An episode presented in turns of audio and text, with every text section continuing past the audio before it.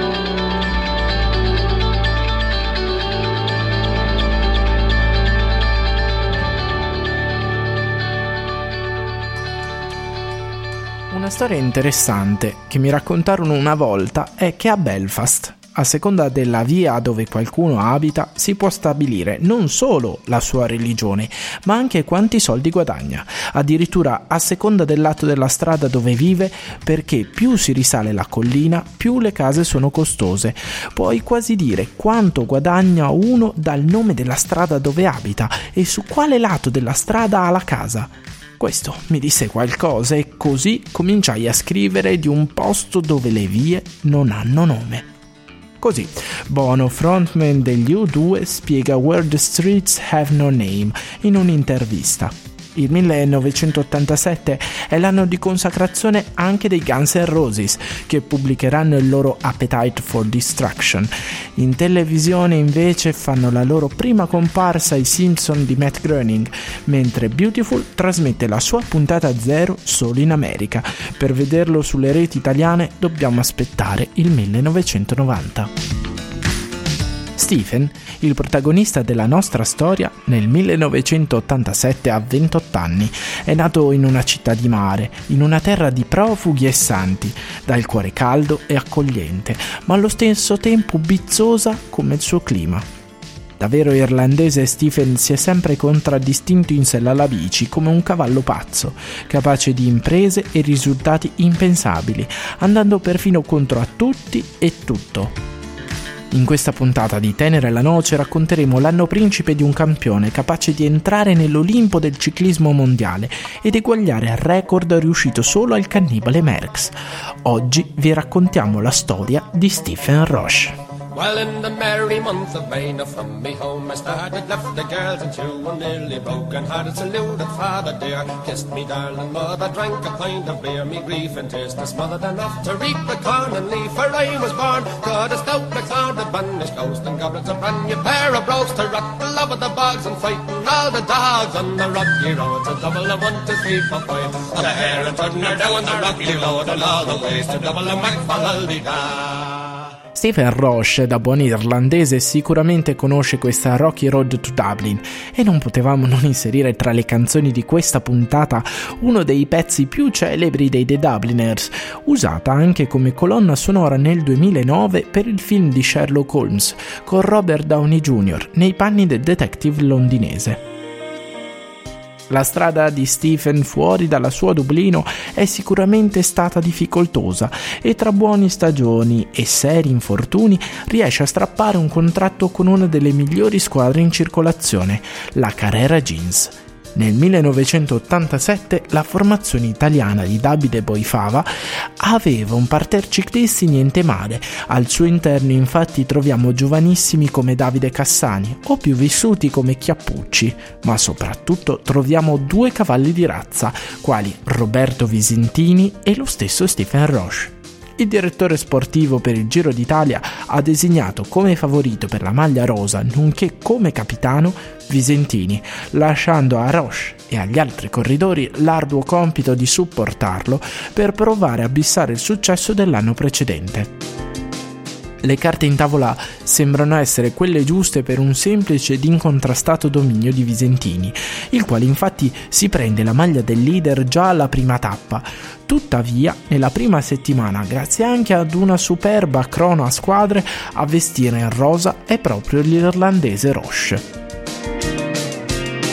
La gamba dell'italiano però è quella delle grandi occasioni e lo dimostra brutale e senza diritto di replica. Nella cronometro di San Marino, alla seconda settimana Visentini riconquista la maglia rosa, dando al compagno di squadra 3 minuti di distacco.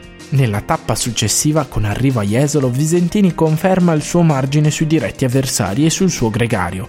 Ha ancora una settimana e può staccare il biglietto per bissare il trionfo sul settantesimo Giro d'Italia. L'unico vero pericolo è la strada che si inerpica sulle montagne. Il primo weekend comincia con l'arrivo micidiale a Sappada e si conclude a Canazei. Il secondo invece vede l'arrivo a Pila e una cronoscalata con arrivo a Saint Vincent. Queste le trappole tra cui il vecchio ed esperto Visentini dovrà desteggiarsi, o almeno è quello che crede lui, come in fondo credono tutti. Tutti, ad eccezione di un cavallo pazzo, dalla gamba potente e dal cuore d'Irlanda.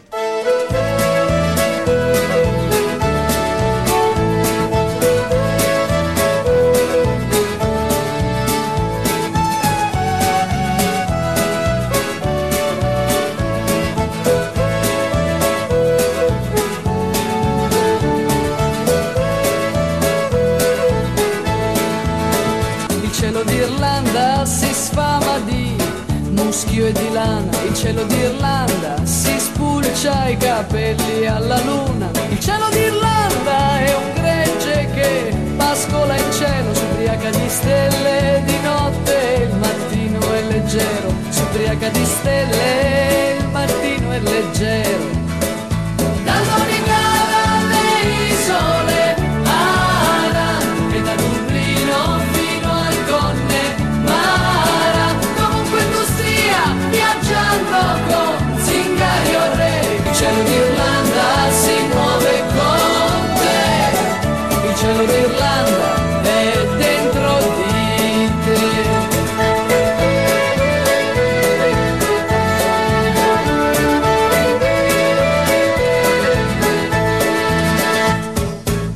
1052 metri, passo rest. Prima discesa, prima pugnalata. Stephen ingrana una pedalata agile e combattente e parte all'attacco.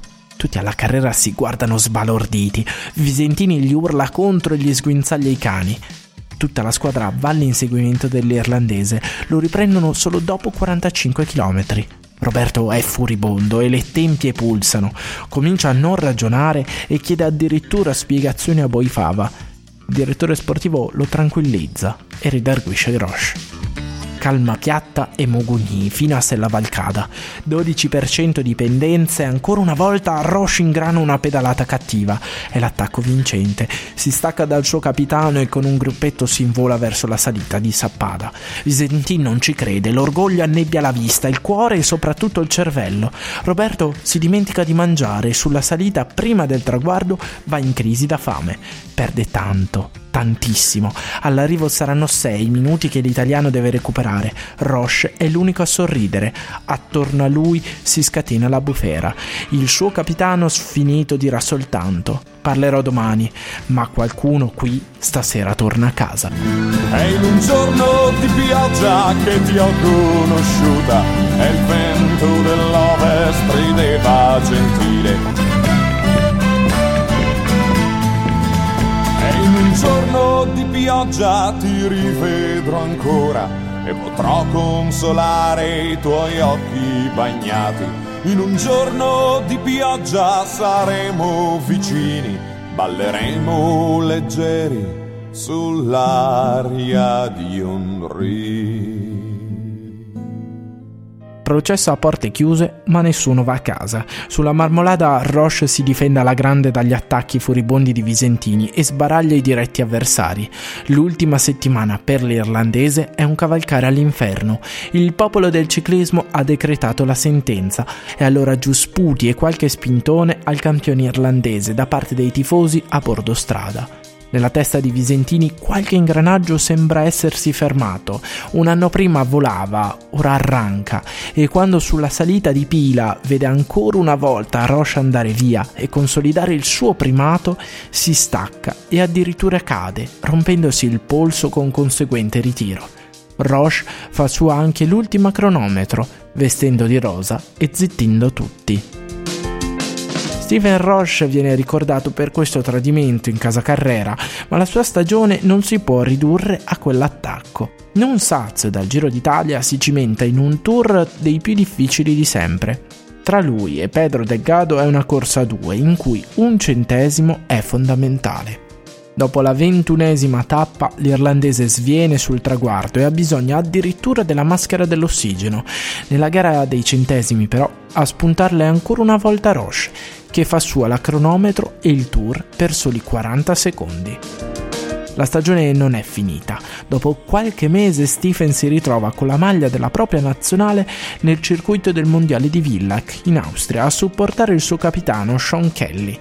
Tuttavia, andando a chiudere diversi attacchi degli avversari, Roche si ritrova nella posizione perfetta per far partire il suo attacco. A 500 metri dal traguardo fa scattare la sua gamba e alza le braccia al cielo verso quell'Olimpo che lo consacra come unico corridore, assieme a Merckx, ad aver vinto in un anno Giro, Tour e Campionato del Mondo. Chiudiamo questa puntata così con un'altra impresa e un altro record, che seppur con tutte le polemiche dovute al tradimento al Giro d'Italia, risulta essere accecante e abbagliante. Vi ricordo di continuare a seguirci sulle pagine social della Noce del DS. Ringrazio come sempre il Loco in regia e dal Purito per oggi è tutto. Ci risentiamo per la prossima puntata di Tenere la Noce con un'altra storia interessante, un'altra storia di vita vissuta, ma soprattutto una storia di sport come lo intendiamo noi.